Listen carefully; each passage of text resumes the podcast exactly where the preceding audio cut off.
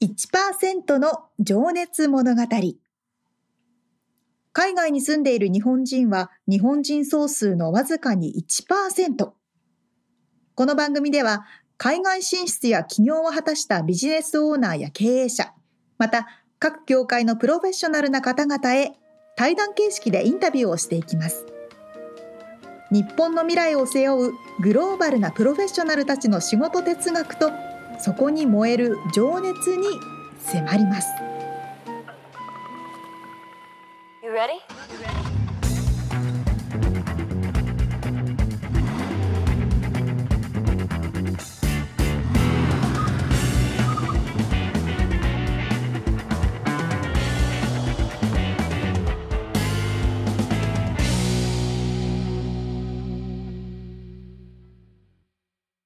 こんにちは。こんにちは。1%の情熱物語272回です。皆さんお元気でしょうか？元気ですか？これ今収録してるのが8月の末ぐらい終盤ですが、はい、えー、なんか今日見たニュースで頂き女子リリちゃんっていう人が捕まった逮捕されましたっていうニュースというかなんか見たんですけど。はい。知ってました？知らない、まあ、要はソーシャルメディアとかで知り合ったおじさんをと仲良くなって私お金に困ってるんですって言ってお金を送ってもらったりするプロみたいな。へえ 25歳って書いてましたけど。で別にこれはねなんかあのなんていうの体を売るとか体の関係とかじゃなくてただただ、うん、あのお金をいただくっていうことであのあげる側もとてもハッピーで、うん、なんかこう恋愛疑似恋愛なのかな、まあ、恋愛詐欺みたいなもんだと思うんですけど、うんうんうんうん、であのメッセージのやり取りとかをして、まあ、楽しい関係になるみたいな感じで、まあ、騙されちゃってお金を払うっていう、まあ、本人がね喜んでりゃまあ別にいいと思うんですけど、うん、なんかそれで通算2億円だったっけな？なんかすげえ額をねすごいただいたっていう人がいてね。なんかすげえなと思って。そこまでいったらもうだプロなんだ。プロだから ねそうだから本当に仲良くなって本当にこう感情移入させて、うん、あの喜んでお金をくれますよっていうふうにさ思わせるっていうねなんかもう怖っと思うけど、うん、なんかそんなニュースひでえやつがおるなと思って読んでたらそれが愛知県の人でなんかちょっとガ ガクッときちゃったっていう僕は愛知県出身なんですけどね。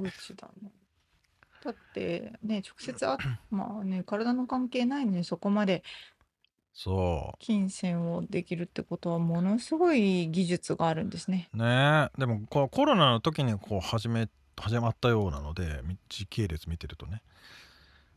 だからそういうもうオンライン上でさ、うん、メッセージのやり取りとかだけだよねきっと。まあフェイスタイムとかで顔見てるのか知らないけどさ、ね、それでそうなっちゃうっていうかそうさせるっていうのもすげえよなっていう。ほんとほんと。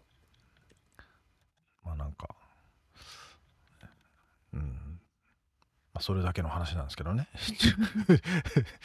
気をつけましょうねっていう気をつけましょうね。おじさんはね。よく聞きますけど、まあ、逆もしかりですけどね、きっとね。ああ女性もね。まあそうかそうだね。若い男性とかねあると思います。あまあそうだね。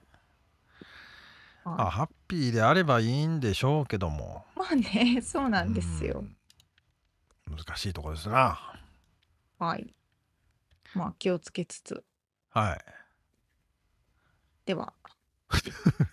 本編に入ります 今日の時事ネタでした。はい。今日の時事ネタ。で毎回一人の方のインタビューを4回に分けてお届けしているこの1%の情熱物語ですが今回はローカリゼーションエンジニアとしてご活躍されている西川涼子さんのインタビューの最終回です。はい、先週までが涼子さんの、まあ、仕事の掘り下げとかね伺っておりましたが、えー未来に向けたお話これもまたねいろいろな可能性がありましてその GIS Geographic Information System。うん。業界のこの可能性のでかさがねもう話が止まらない感じだったんですけどね。確かに。まあ、あとは、えー好きな漫画の話もねちょっとあの涼子さんのテンションが上がった感じでね良かったですけどね では。最後に出てきますんで。はい。早速聞いていただきましょう。はい。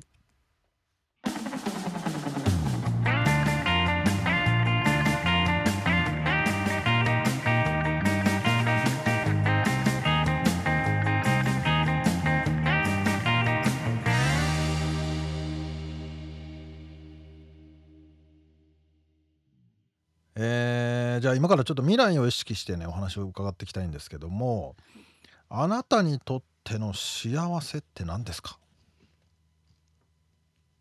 うんまあ、えまあ、平凡な答えなんですけど、やっぱり家族と過ごす時間だったり、うんうん幸せですね。まあ今がとても幸せなんでしょうねきっとね。まあ、はい、とても幸せですね。今の生活がある。うん、うんね今までのだから話を聞いてくるとまあラッキーもあったとはおっしゃいましたが あのめちゃめちゃなんかこうう、渡りに船な人生を送ってます。いやでもねそれはやっぱ実力なんですよねきっとね。そう捉えられるっていうのがね、まあ捉え方は人それぞれでねだそ多分同じ道を選んできても不幸だ俺はって思う人もいるかもしれないし。まあ、ちなみにちょっとスラッシュ成功とは何ですかっていうのも入れてるんですけどそれってなんか涼子さん的な回答ってあります？ねえちょっと考えてたんですけど、まあ、成功、人によって違いますもんね。うんなんだろうな。あのジャックさんは成功者でしょうね成功者ですね。明らかに。明らかにうん。成功とは。まあでもなんかこう、振り返って、例えば小さい子供にの頃の自分に会えたとして、なんか、あ私は今こういうことしてるんだよってこう胸を張っって言えたら成功かなって思います。あ素敵な答え。確かに。そうだね。こんな大人になったんだよっつってね。言えるならなんかこんな大人になっちゃってすんませんみたいな と成功ではないってことです なるほどそれ面白いなうその、んうんまあそれはでも自分若い頃の自分もそうだしもしかしたら自分の子供にそう言えるのかっていうところもそうなのかな？あそうそうですかそういね。うことうんまあ幸せにつながる。う。うんん、うん。面白いですね。難しい質問。ありがとうございます。じゃあ次はですね、まあ、未来を意識して継続していること習慣化していることがあれば教えてほしいなと。まあその、はいこれはちょっとその意図的にはその今からね若い世代の方たちが涼子さんみたいになりたいなとかね海外で働いてみたいなとかね思っているかもしれないけどそこには多分努力があって ないかもしれないけど。それその辺をどそコツみたいなね。習慣化。ああ。まあ、まあ、こういう道がたどれてきたのは、うん。なるべくこう、ノーを言わないようにしてたからかな。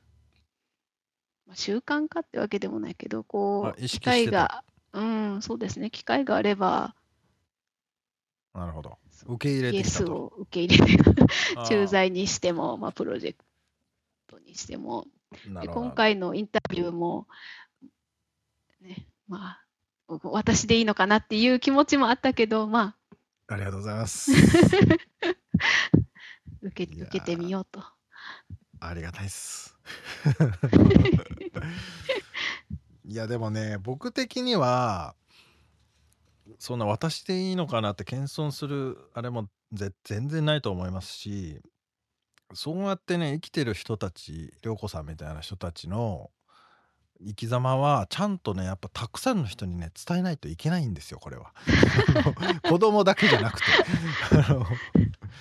うんなんかそうですね。私も一つのサンプルとして、ね、うん、参考になるんだったらと思ってこういう生き様があるんだよって、たくさんあった方が絶対選択肢広がるじゃないですか今。ですね、迷ってる人生に迷ってる人とかがいたらね。うん、そうなんかまあ他のインタビューもいくつか見させていただいて、うん、本当すごい方ばっかりなんですけど、いやいやいや。まあ、ハードルを下げるという意味で あのいやいやそんなまあ謙遜こういうサンプルもありますよって。そうですね。いや本当でも。いやもっとでもあの伝えていくべきだと思うしね。このまあ GIS そのものもそうかもしれないけど。まあでもこの辺の技術ってね先ほど冒頭の話にも出たけど EV だったり都市開発だったりとかにめちゃくちゃ有効的にね、はい、使われてるわけだから知らない人は僕もちょっとあんまり知らなかったですけど、うんうん、なんで知らなかったんだろうって思いますもんね。まあそうですね。新しいですしやっぱりこううちのお客さんはビジネスなんでしょうね。企業だったり、うん、ガバメントだったりっていう、こう、まあ、コンシューマー向けではないからです、ね、まあそうだよね、そうですね。まあ生活の中に入ってるとはいえ、そのエスリさんの名前を聞くっていうことがちょっと、ないですね、うん、あまりないかもしれないね。うん、そのないです。縁の下の力持ち的なね。まあ、そうですね。例えばこう皆さんが住んでる防地域の防災マップとかハザ、はい、なんですかね、ハザードマップみたいなのをよく見てみると多分下の方に S リとか書いてある場合もあります。ああ、そうなんだ。じゃあこれこれからあのウォーリーを探せみたいに見つけてみてください。みんなで探してみるっつうのはね。うんうん、S3 見つけたって。ちなみにでもこのジャックさんはあのなんでこの地図とかに興味持ったんでしょうね。まあ知らないかもしれないけど。ジャックさん、まあ、私の知る限りでは、はい、もともとえっと、ジャックさんの実家が、えーはい、造園業、ナーセリーだったんですね、レッドランズで。で、まあ、その関係もあって、なんか大学ではランドスケープアーキテクチャみたいなのを専攻されてたのかな。はいはいはい。で、そこからなんか、M、ハーバードの、うん、なんだっけな、ハーバードに進学されて、そこでなんか GIS の元となるものにうんでもその当時だってねまだパソコンもまだそんなにそうですよ。まだっていうか全然ないですよね、全然うんうん。なんかもう XY をこうプロットしていくような。あ紙の上で。うんうん。あああだ測量に近い測量に近いやつですよね。まあ、測量をこうちょっとこうデジタル化しデジタイズとかデジタル化したような。はいはいはいはいはい。そっかそっか。あのなんか高さを表すね。記号記号じゃないけどなんつうんだあれ。忘れちゃったなんていうか。標高線ですか？あそうそうそう。やつとかね。そうそうそうじゃあそれを、まあ、まさにでもスティーブ・ジョブズじゃないけどそのデジタルデジタイズされていく世界の中でそれをこうソフトウェアに落とし込んでいったっていうそうですね。うんうん。最初はなんかコンサルタントというかまあこうなるほど、ね、プロジェクトごとにやってたらしいんですけどそれを最初にこうソフトウェアとしてパッケージ化したのが S リはあかっけえなん。か漫画になりそうだなそれそうですねちなみに僕ねずっとねあのメモしてていいあれだったん。ですけどあの気になってたのがあの伊能忠敬というですねあの日本で地図を作った人の小説が僕大好きで、こここにあるん。ですけどねあの4000万歩の男っていうタイトルで、えー、面白そうこれ絶対面白いと思いますんで。あのまあこの人はだから歩いて一歩が大体まあその時はいいなんて言うんでしたっけ？単位を忘れちゃいましたけど 足の歩幅で数えてあの測量をしてたんですよね。あので日本全国を歩ききって4,000万歩、うんうん、でその当時作ったその伊能忠敬が作った地図はほぼほぼ原型をあの変わってないっていうか今の地図すごいですよねあの精度は、うん、そうねって当時の技術で。うん。いやだからなんかそこに通じるなあと思ってなんか思い出してたんですけどね。うん、うん、いや地図ってこう、うん、以上に生活地図というかまあ位置なんて言うんでしょうね。位置情報ね。位置情報、うん、こうこれ私ハッとしたんですけど、はい、あのこの世にあるものはすべて位置情報を持つんですよ。はい、まあ、言われてみればそうなんですけど、例えば、この本とかも、はい、世界中のどこかにあるわけだし、はい、経度何度で緯度何度はい、このこの車も動いてるけどそのその時その時の緯度、緯度経度があります。はいはいはい。うん、だからね、それを把握するっていうことは世界を把握するっていう。うんあそれもなんか書いてましたね。地図を制するものは 世界を制するみたいなね。うんうん、あでもジャックさんの言葉もなんかいいなと思ったな。なんかどこで見たんだっけ。ナビゲーティングなんとかなんとかあそうですね。どっかありましたね。未来を作っていくには未来をナビゲートしていくには世界を一つのシステムとして捉えようみたいな言葉がねウェブサイトにありましたね。どこか見つけられない、今。ありましたね私もわかります。すごかった、うん、でもそれもだからそうだよな。地球一個として捉えてるもんね。視点が、うん、視野が。そう。なんか、うん世界の問題を解決する最終ゴールというか、はい、うん、素敵だな。もうでもその辺になってくるとやっぱ僕はなんかやっぱロケットとか宇宙これからの宇宙産業とかもね大いにこう関わってくるような気はしてきますけどね。そうですね。あの、うん、NASA でもうちの製品使われてて、はい、火星の地図はいはいはい。を、うんうん、うちの製品を使ってあつくもうあそっか火星の地図もう作ってるのか。うん、そうですよね。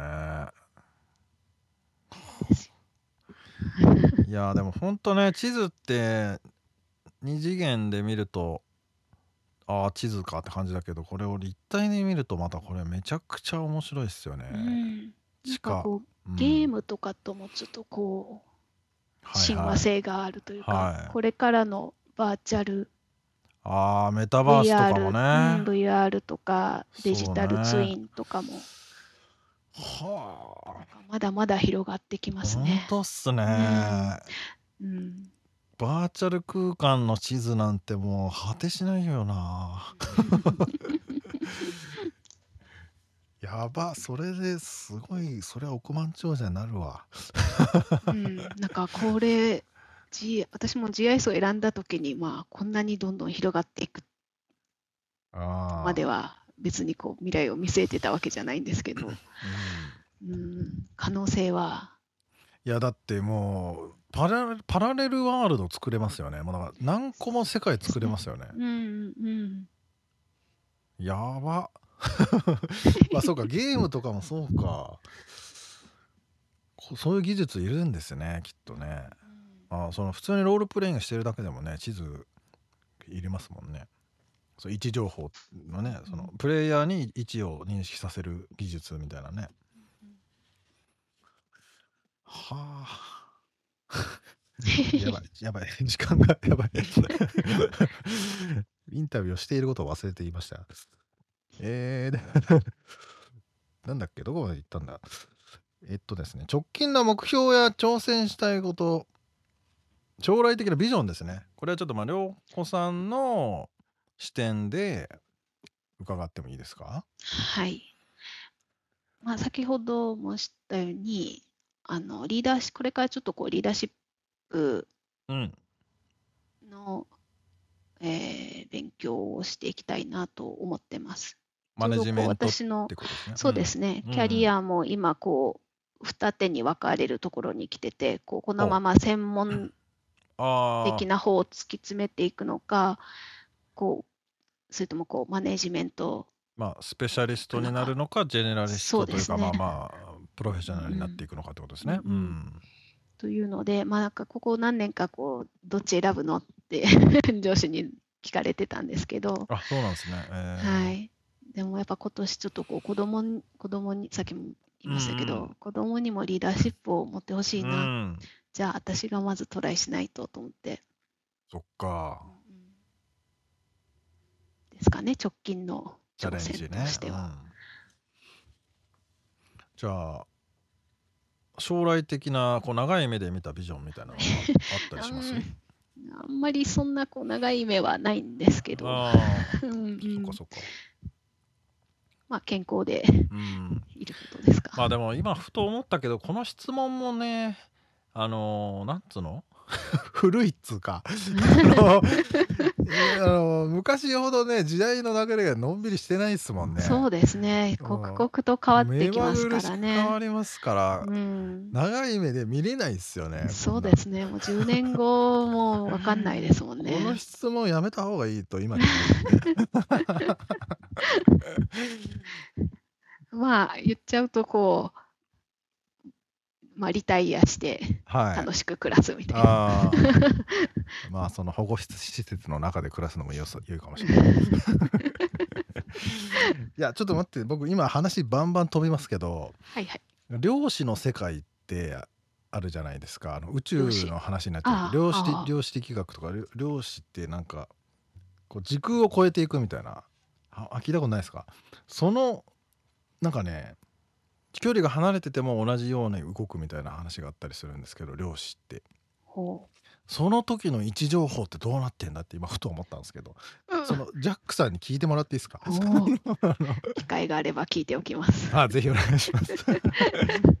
何言ってんだって言われるかもしれないですけど意味わかんねえとか言われるかもしれないんですけど。そうか。じゃあまあ将来的なビジョンっていうのはまあそうですね難しいけど。まあでもずっとこの会社にいたいっていう感じはあるんでしょうねきっと。そうですね。SD、大好きなんで。ねでもそうやってあんまりよそに行こうとは思わないですけど、うん、そうやって言ってくれる社長さんは超嬉しいと思うな。これちなみに翻訳されてジャックさんに届くのかな？ああ 届いたビデオの翻訳もできますよ。あのああれですね、サブスクリプなんだっけ？キャキャプション。おいいですね、まあ、余計な仕事が増えちゃうかもしれない。まあ、届いたらね、ジャックさんにぜひ届けたいですね。このこういう社員さんがいるっていうのはね、素敵なことだと思うんで。えー、じゃあちょっと終盤に差し掛かりますが、えー、今後活躍する若い世代まあ、特に日本在住の若い世代を意識してちょっとメッセージを涼子さんの方からいただきたいなとまあ、よく言われてることだと思いますけど、いろんな経験をして、いろんな人に会って、うん、なんか特にまあ学生でバイトをするとかだったら、それいいいろんな、なんでしょう、職業をこう垣間見れるいいチャンスですよね。うん、なんかそういう機会を作って、で、違う年代とも交流して。うん、うん、それ大事。やっぱりこう特に学生のうちって同じ学年でこうね。固まっちゃってねなんかおっさんの言うことなんて聞いてられっかって思っちゃいますもんね。うんうん、でもなんかそういう時期にこう違う年代の方の意見とか、本当そう思います、うんうん、あるといいかなと思います。それはできてました？涼子さん自分が若い頃。全然です。めっちゃ固まってましたよ。いや僕もね そんな視野なかったですね。ですよね。で、うん、だからこれをね難しいのはねまた僕らがもうおっさん僕らがっていうと失礼かもしれないけどそうなんですそれを聞かねえよってなってるとね 意味ないんですよね、うん、この僕もねこのインタビューしながらね僕が若い頃はこんなの聞かねえよとか思ってたなとか思いつつもこれを一生懸命やってるんですけどね。聞いてくれと思いやきっといますよ。今はさアクセス。どこからでもアクセスできるし。確かにね。あとなんかもう一つ、うん、自分に向けてというか、はい、こうやっとけばよかったなというのの、はい、あれなんですけどあの趣味を持つのはもちろんなんですけど、うん、こう一人でできる趣味とこうチームとか仲間でできる趣味が両方あるとい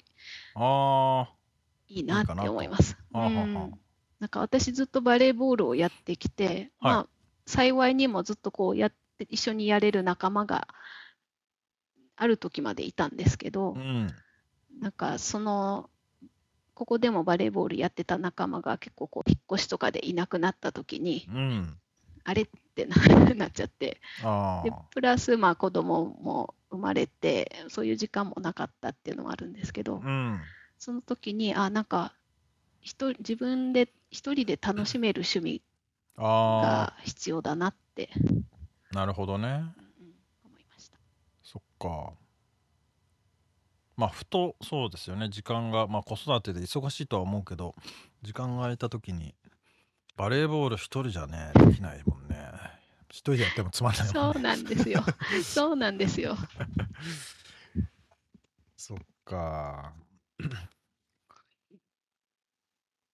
ちなみになんかバレーボールのゲームとかあるんですかね？バーチャル空間でできる。そういうのはなんかだったら一人でできそうだけど。確かに。私ゲームゲームしないんですよね。こうビデオゲームというか。あそうなんだ。僕も実はね、はい、しないんですよね。子供や主人が大好きなんですけど。なんでなんですかね。ですかね、私はまあ興味ないですね。うん、僕もそうなんですけどね。ただ興味持った方がいいんだろうなと思いつつね、なんか本読んでる方が好きだなとか。うんうん、私は漫画読むのが好きですね。あ、そうなんですね。はい。まあ、趣味趣味というかわかんないですけど、漫画読みます、あちなみにじゃあおすすめの漫画聞いといていいですか？流れで。はい。火の鳥です。ああ、手塚治虫の渋いとこ行くね。これ私、小さい頃から、というか、うちの父親が手塚治虫ファンで、はい、家にたくさんあったんですね。はい。なんで、まあ、小さい頃から火の鳥とか読んでて。なかなかな、あれですよね。ふ僕らの世代だって、だって、ねえ、火の鳥なんてだいぶ古いですよね。親親世代ですよ。はいはいはいはい。うん、まあでも手塚治虫といえばもうバイブル的なそれこそスティーブ・ジョブズ的な存在かもしれないけど。うんうん、でもそそこのじゃあ本当のその本物に最初から触れてたという意味ではそうかもしれないね。そうですね。なんかそれ手塚治虫はたくさん読みましたね。へえ他にも、まあ、漫画は家にたくさんあって。うんそうなんか新しい系のやつもある読んだりするんですか？最近のやつとかも。最近のは。あでもこっちで漫画読むってなかなかそうです、ね、オンラインか。オンラインオンラインのでたなんか試し読みしたりとか。はいはいはい。うんうん、でまあもうそんなに新しくないんですけど、うん、あのまたこれ手塚治虫続きで、うん、あの浦沢直樹の「プルート」っていうのがはい。面白かったです。浦沢直樹のプルート？プルート。PLUTO かな。えーこれなあの手塚治虫の「アトム」の中であプルートっていうお話が一話あるんですけどプルートじゃないな世界最強のロボットかな？っていうお話を浦沢直樹がは書き直したというか彼彼のアレンジをしてってことですね。はあそれじゃあその手塚マニアックで。手塚治虫の、まあ、意思を継いでというかその世界を広げたみたいな感じですね。うん。なるほど。とその原原原作は小さい時から知ってたのでその浦沢直樹のバージョンを読ん。であこういううん。こう書き換えたかみたいな。なるほどなるほど。うん。まあでもそういうやつ最近あるっちゃあるかあの仮面ライダーとかあそうなんですか？仮面ライダーとか、え。ー、まあ、ウルトラマンとかゴジラとかもシンシン・ゴジラとかもあるしね。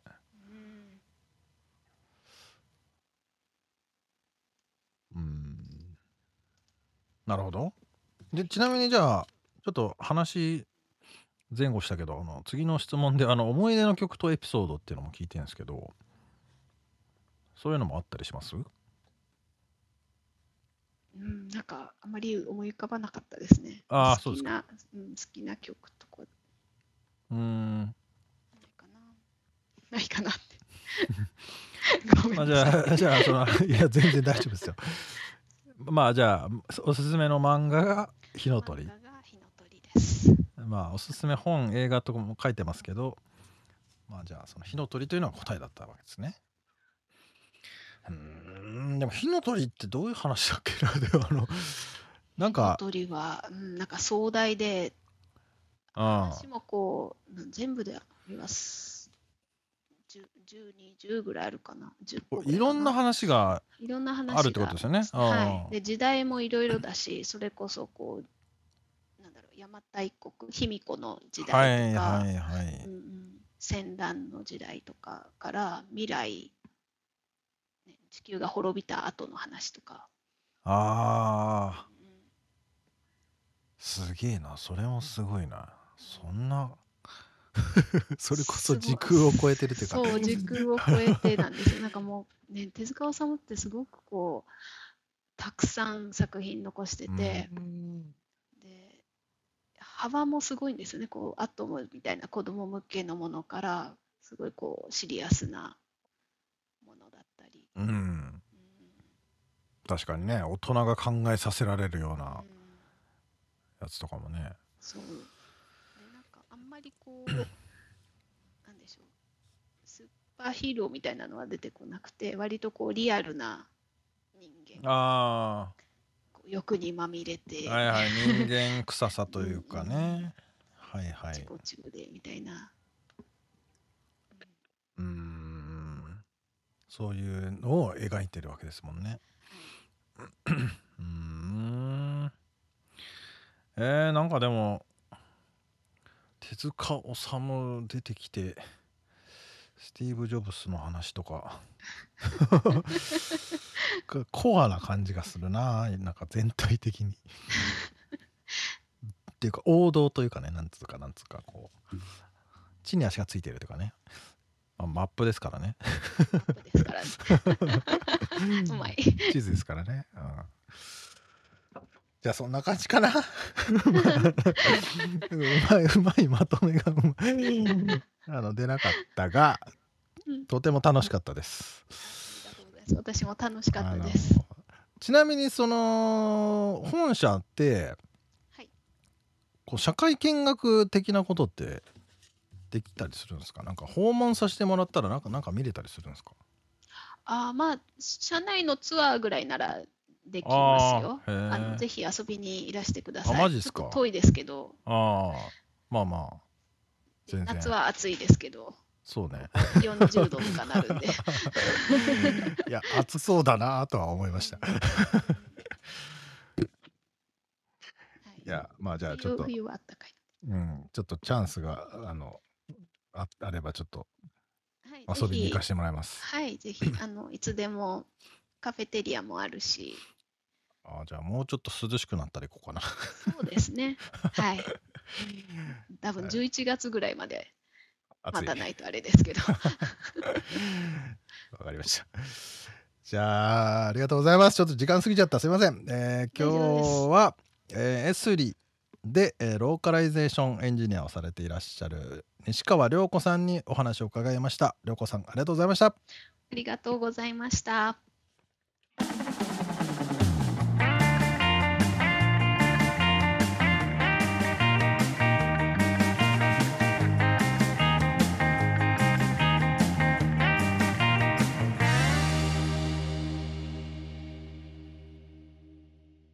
いや、もう可能性が満ち溢れてますね。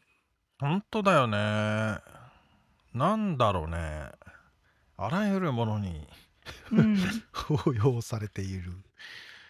かすごいミッツさんも興奮してたのが そうなのよ。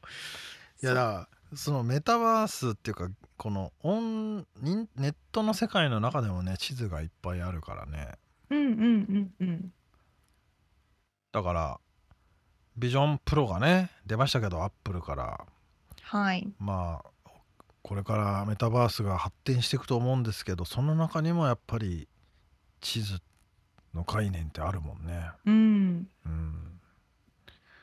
ほんと無限だよこれ。無限ですね。それもそうだしリアルに火星 火星だったり月だったりあの、宇宙の地図とかも必要になってくるのかな、これから。ああ、なるほどね。あ、あんのかね、そういうのは。まあ、ちょっとそれはちょっと領域が違うかもしれないけど、うん、まあでも少なくとも火星の地図とかを作ってるって言ってたしね、使使われてるって言ってたし。ね、すごい話ですけどね。すごい話よね。そう、そうなん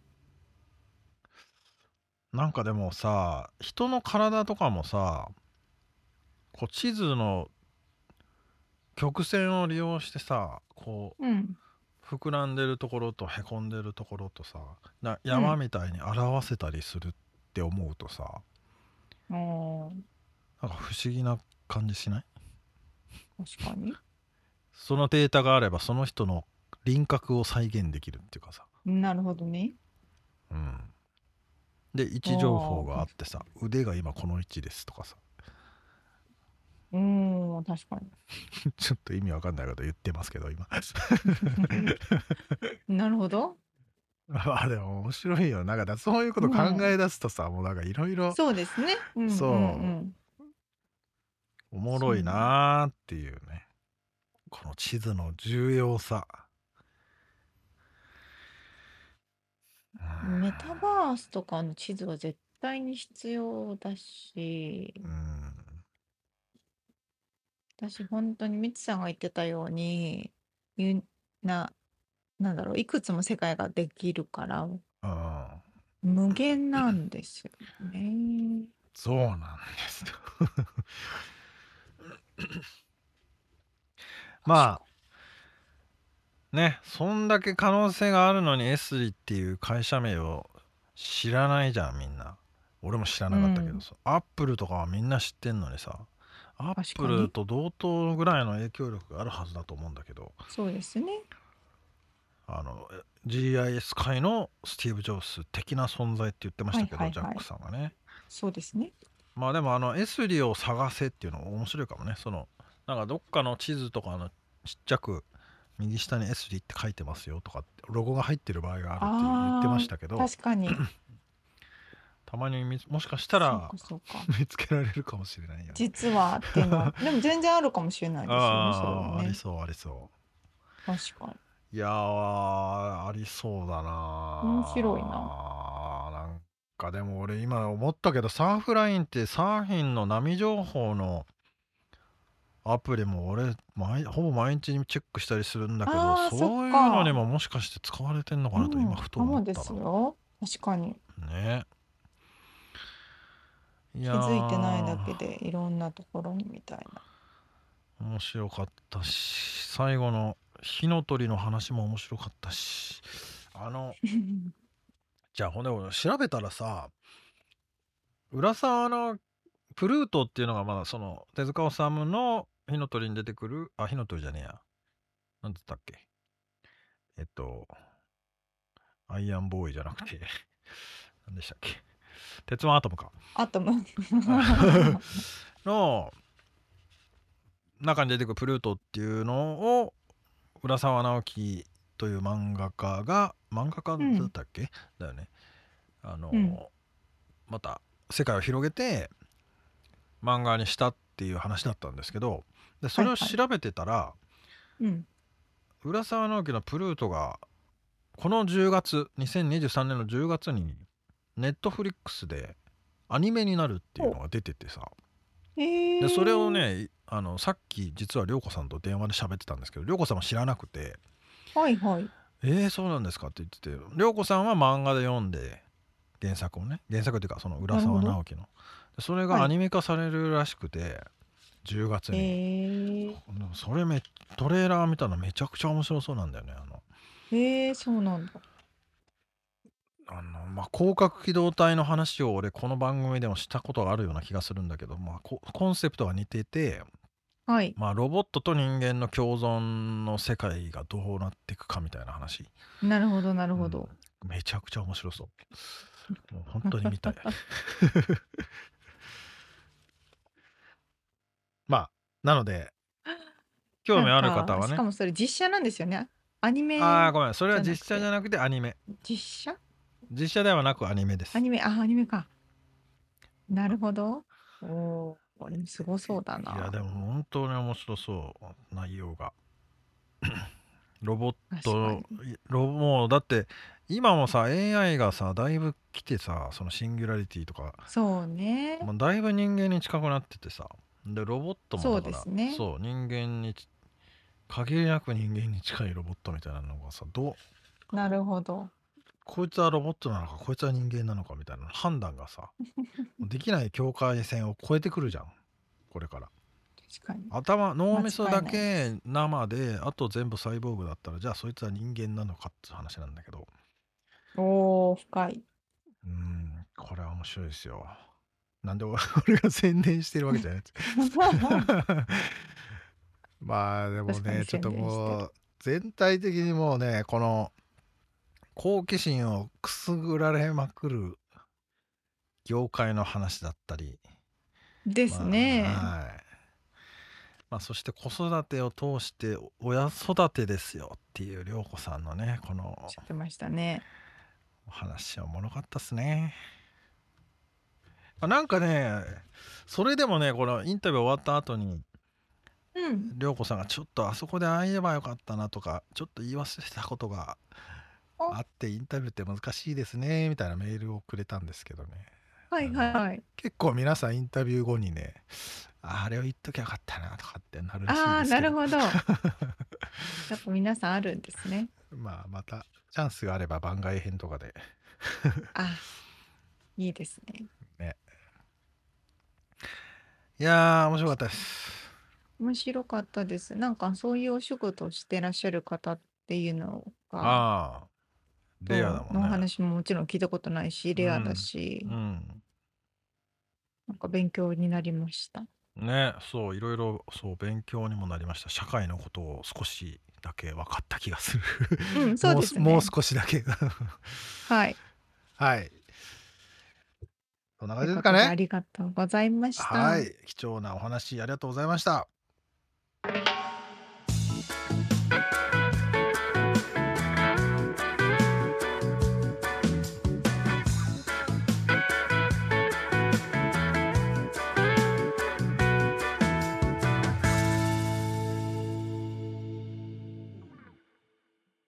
リアルアメリカ情報。よっぷ。このコーナーでは最新のビジネス生活情報をアメリカ・ロサンゼルスよりお届けしてまいります。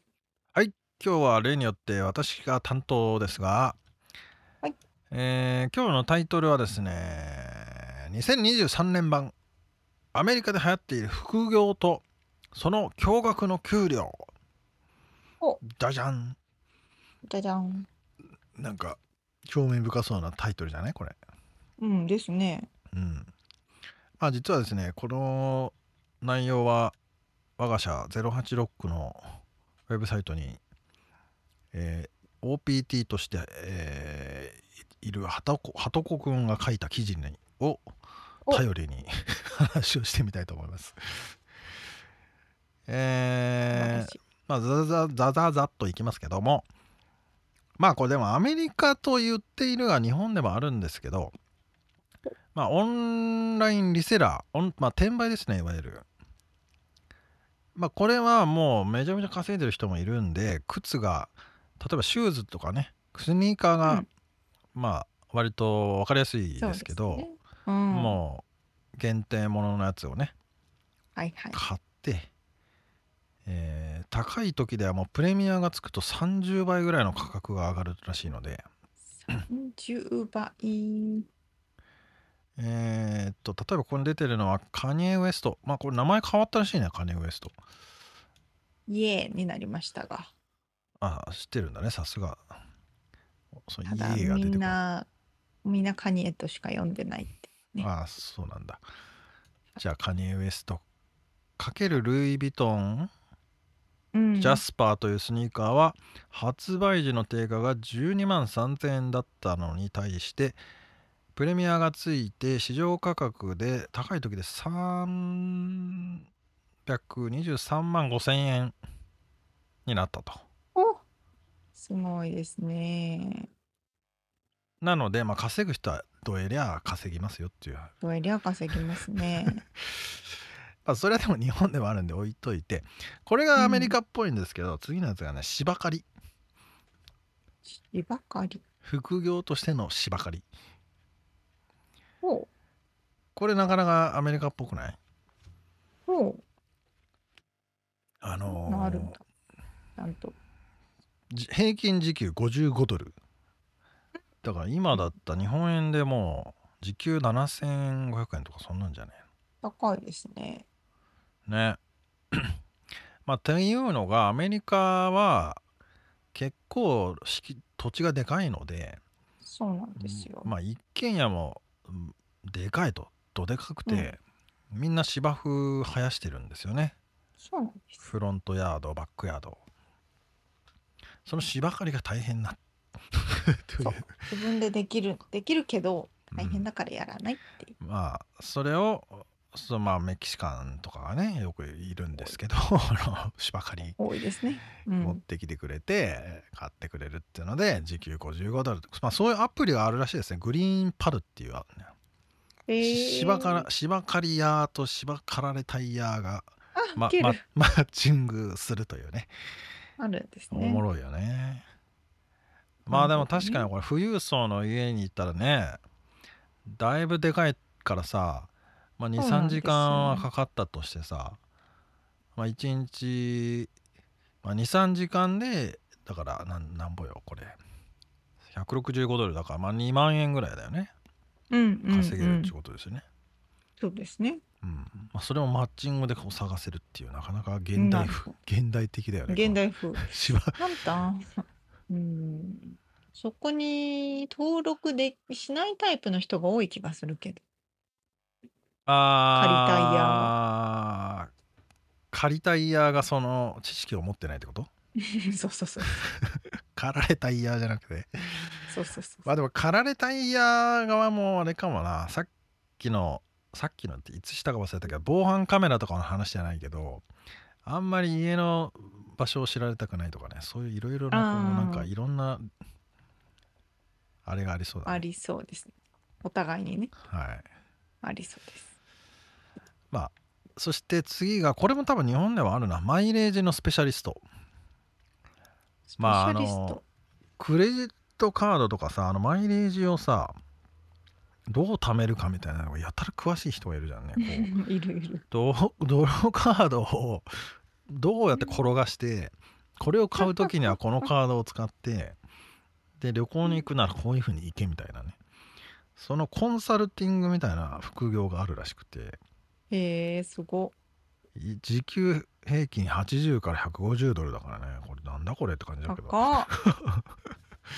あるんですね。それを払ってでももうそっちの方が儲かるぐらいの裏技というか、うんうんうん、テクニックがあるんでしょうね。なるほど。いやでもたまにブログ書いてる人とかいるもんね。日本の人そうですねいますね。ブログでそのアクセス数に応じてレベニューもらったりする人もいるだろうし。ちょっと途中までは面白いけどもこれ以上そんな細かいことやってられんわって思っちゃうけど。まだ慣れればねどうせもらえるもんなんだからってね。そうですね、うん、面白い。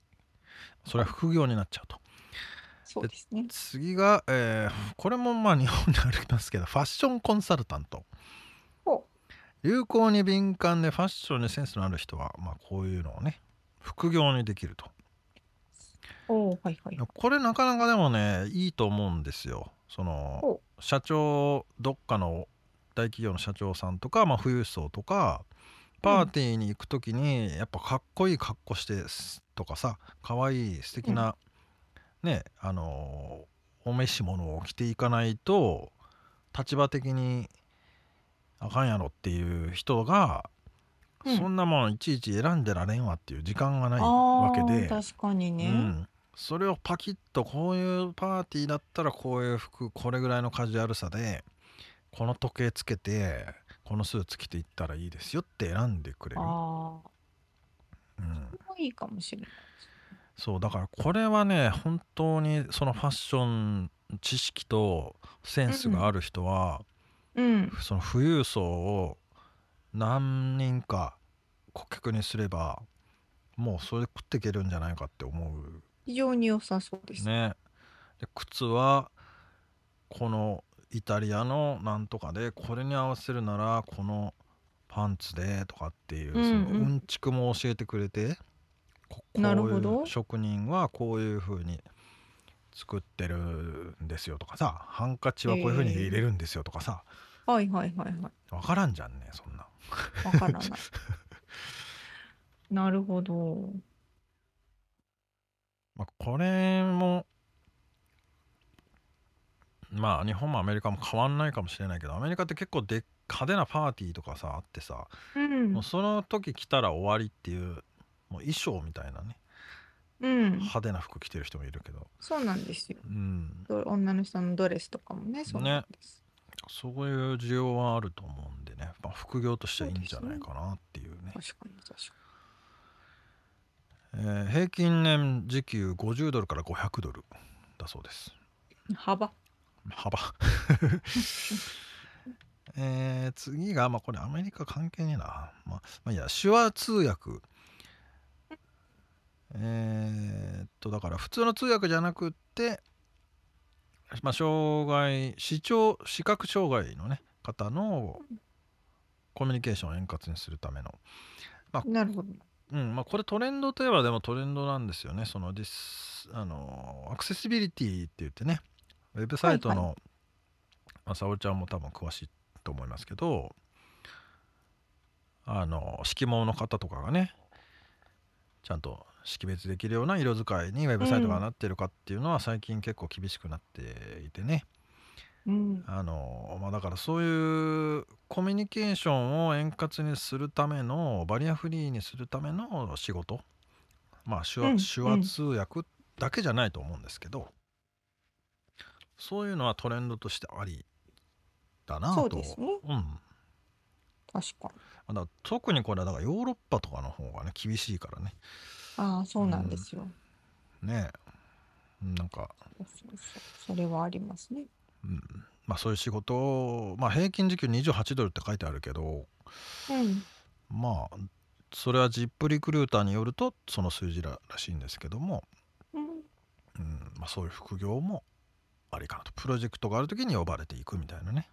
なるほど、うん、だから結構さあの言語を喋れるよう2カ国喋れるようになるとかっこいいみたいなのあるけどあのこの手話が喋れるっていうのもさかかっこいいっていうとちょっと語弊があるけどうん。素敵ですよね。かっこいいですよね。かっこいいよね、うん、だから日本まあ英語俺英語喋れるんだよっていうのと同等に俺手話できるんだよっていうのはねあのもうもう一言語喋れるっていうことですから。そうですね。に等しいですからね、まあ、そういうのもありですね、はい、それでしかも多分手話言語って世界共通だよねいや多分ね、ちょっと違いますね。あ共通違うのものものもあると思うけど、ああそうなんだね違う。うん。それ大変だなうん そうなんです。また通だった言語言語。共通だったらそれを超えていけるのかなと思ったんだけどそう壁をなんです。共通だったらいいんだけど。うんそうかで最後はオンラインインストラクターまあこれもまあこれはねまあトレンドっていうかねコロナパンデミックによりその形態が周知されて稼ぎやく安くなったよっていう話ですかねまあいろいろインストラクターといってもいろいろありますけどそうですね。スポーツインストラクターヨガインストラクター料理の先生とかねうんうん。まあ副業ででもできるオンラインだからね、えー平均時給30ドルとここに書いてますけども。なるほど。まあそんな感じです。えー転売オンラインリセラー芝刈りマイレージのスペシャリストファッションコンサルタント手話通訳オンラインインストラクターっていうのが、まあ、最近の副業のトレンドだそうですなるほど。勉強になりました。なんか、うんそうなのかな。なんかね、インターネットがあるから、本当国どこに住んでても、うんね、今でいろんなことができますけど、芝刈りとか逆に現地にいないとできないから、うんメリットはあるか。メリット。そうでもこの芝刈りからちょっと話を広げると日本庭園が作れるとこれからアメリカですげえ需要あるような気はする それはありそう。の禅をイメージしたなんかいい岩を置いてみたりとかさ、うんうんうん それはありそうですね。松を確かに確かに。まあ面白い盆栽とかねそっち系ねそうね。それはありそうですね。うんそれ稼げるよなきっと稼げると思う、多う分。ん面白い。まあ以上でございますはい。ということで、リアルアメリカ情報でした。はい起業を目指す人086のビジネススクールへ GO! スクール .086.com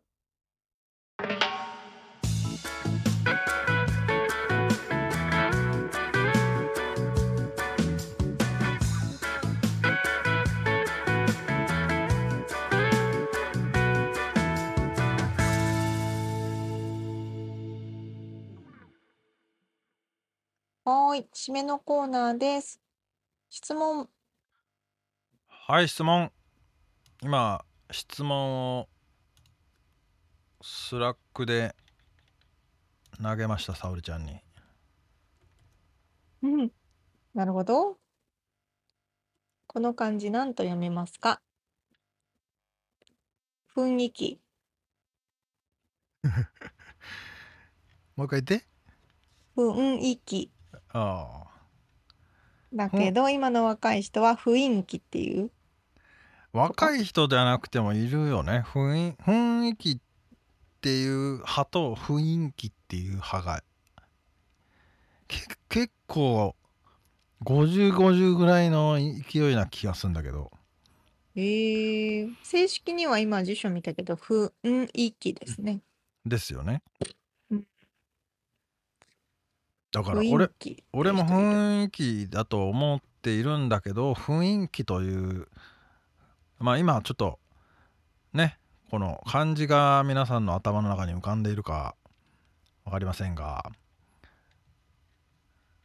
雰雰囲気雰囲気漢字だけ見ると「雰」っていう漢字雨雨冠？なんていうのこれ？うかむり？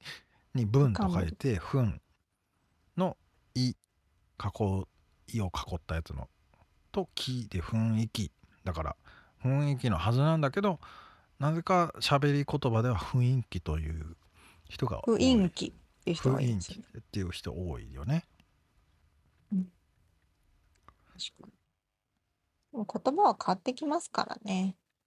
そうだけどねこれがさちょっと他にもねいろいろあるみたいで今沙織ちゃんにも送りましたけどえー、まあ喋りやすいとかっていうので変わっていっちゃうみたいです。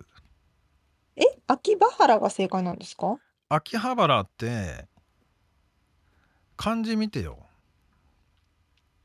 秋葉原。ああまあでも秋葉原が正解らしいですよもともと。ええー、秋葉原がでも言いにくいから秋葉原になってるとか。なるほどね。あとささサザンカ？山。サザンカはサザンカ。山茶花っていう漢字を書いてサザンカって読むらしいんですけどもうこれもこれも知らんかったけど、それを三坂三本当は三坂なのにサザンカと呼んだり。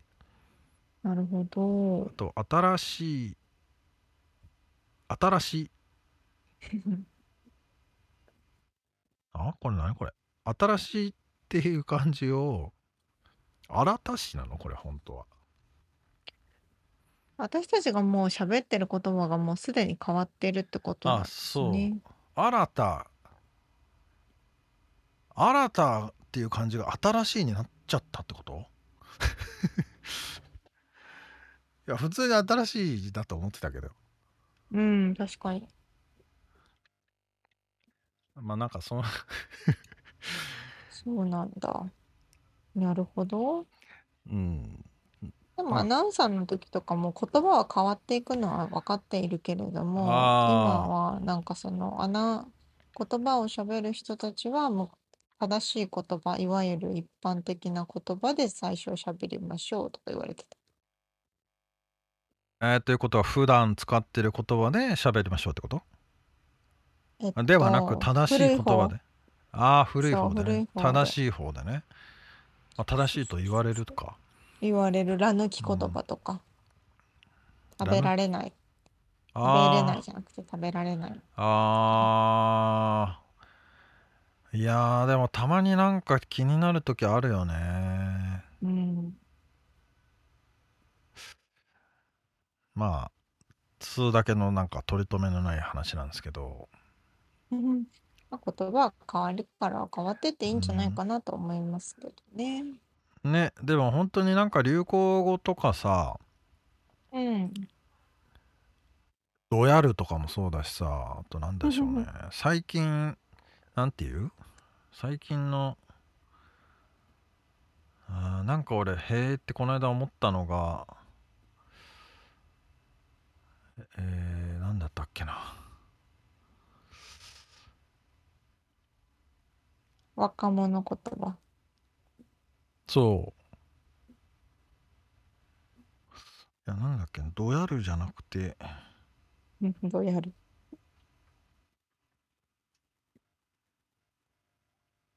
あああれあれ。あれよ。どれや。あれよ。どれやあれよ。引っ張るな。これちょっと引っ張ってる無理やり引っ張ってるわけじゃないんですけどもうちょっとで出 出たいんだけどこれなんだ あのー、メタ認知。メタ認知のことをメタルっていうらしいんだよね。えメタ認知って何ですか？メタ認知ってこういろいろな、まあ、こう俯瞰してみるみたいないろんな角度いろんな情報からその物事を捉えるみたいなのをメタ認知って言うと思うんですけどへえそそれをメタルっていうのが面白くてさ。メタルって言ったらもうメタリカかっていうか俺は思う。こういう感じなのよ。ロックンロールな。それがすごい文学的な感じのそう、ね、メタルで使われてるとおもろいとか思ったりね。この前新入社員のこと喋ってたら「いや俺はフッカルなんで」っつってました。フットワークが軽いってこと？そう。いいね。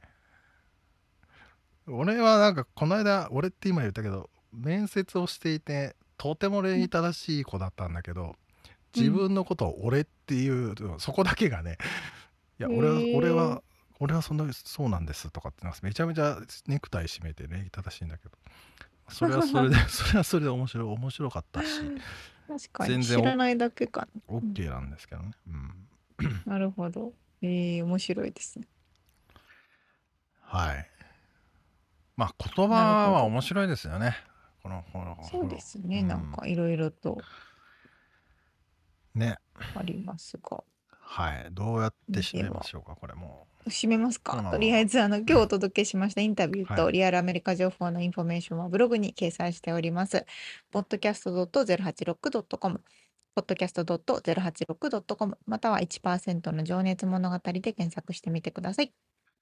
はい、いろいろと勉強になるお話、えー、りょうこさんありがとうございました。改めて。ありがとうございました。はい、ということで番組がちょっとでも面白いと思っていただけたら、ぜひフォローお願いします。お便り、レビューもお待ちしています。そして番組サポーター、パトロンさんからのご支援も引き続きお願いします。詳細はウェブサイトを見てね。ということで今週も聞いてくださってありがとうございました。ありがとうございます。また来週お会いしましょう。じゃあね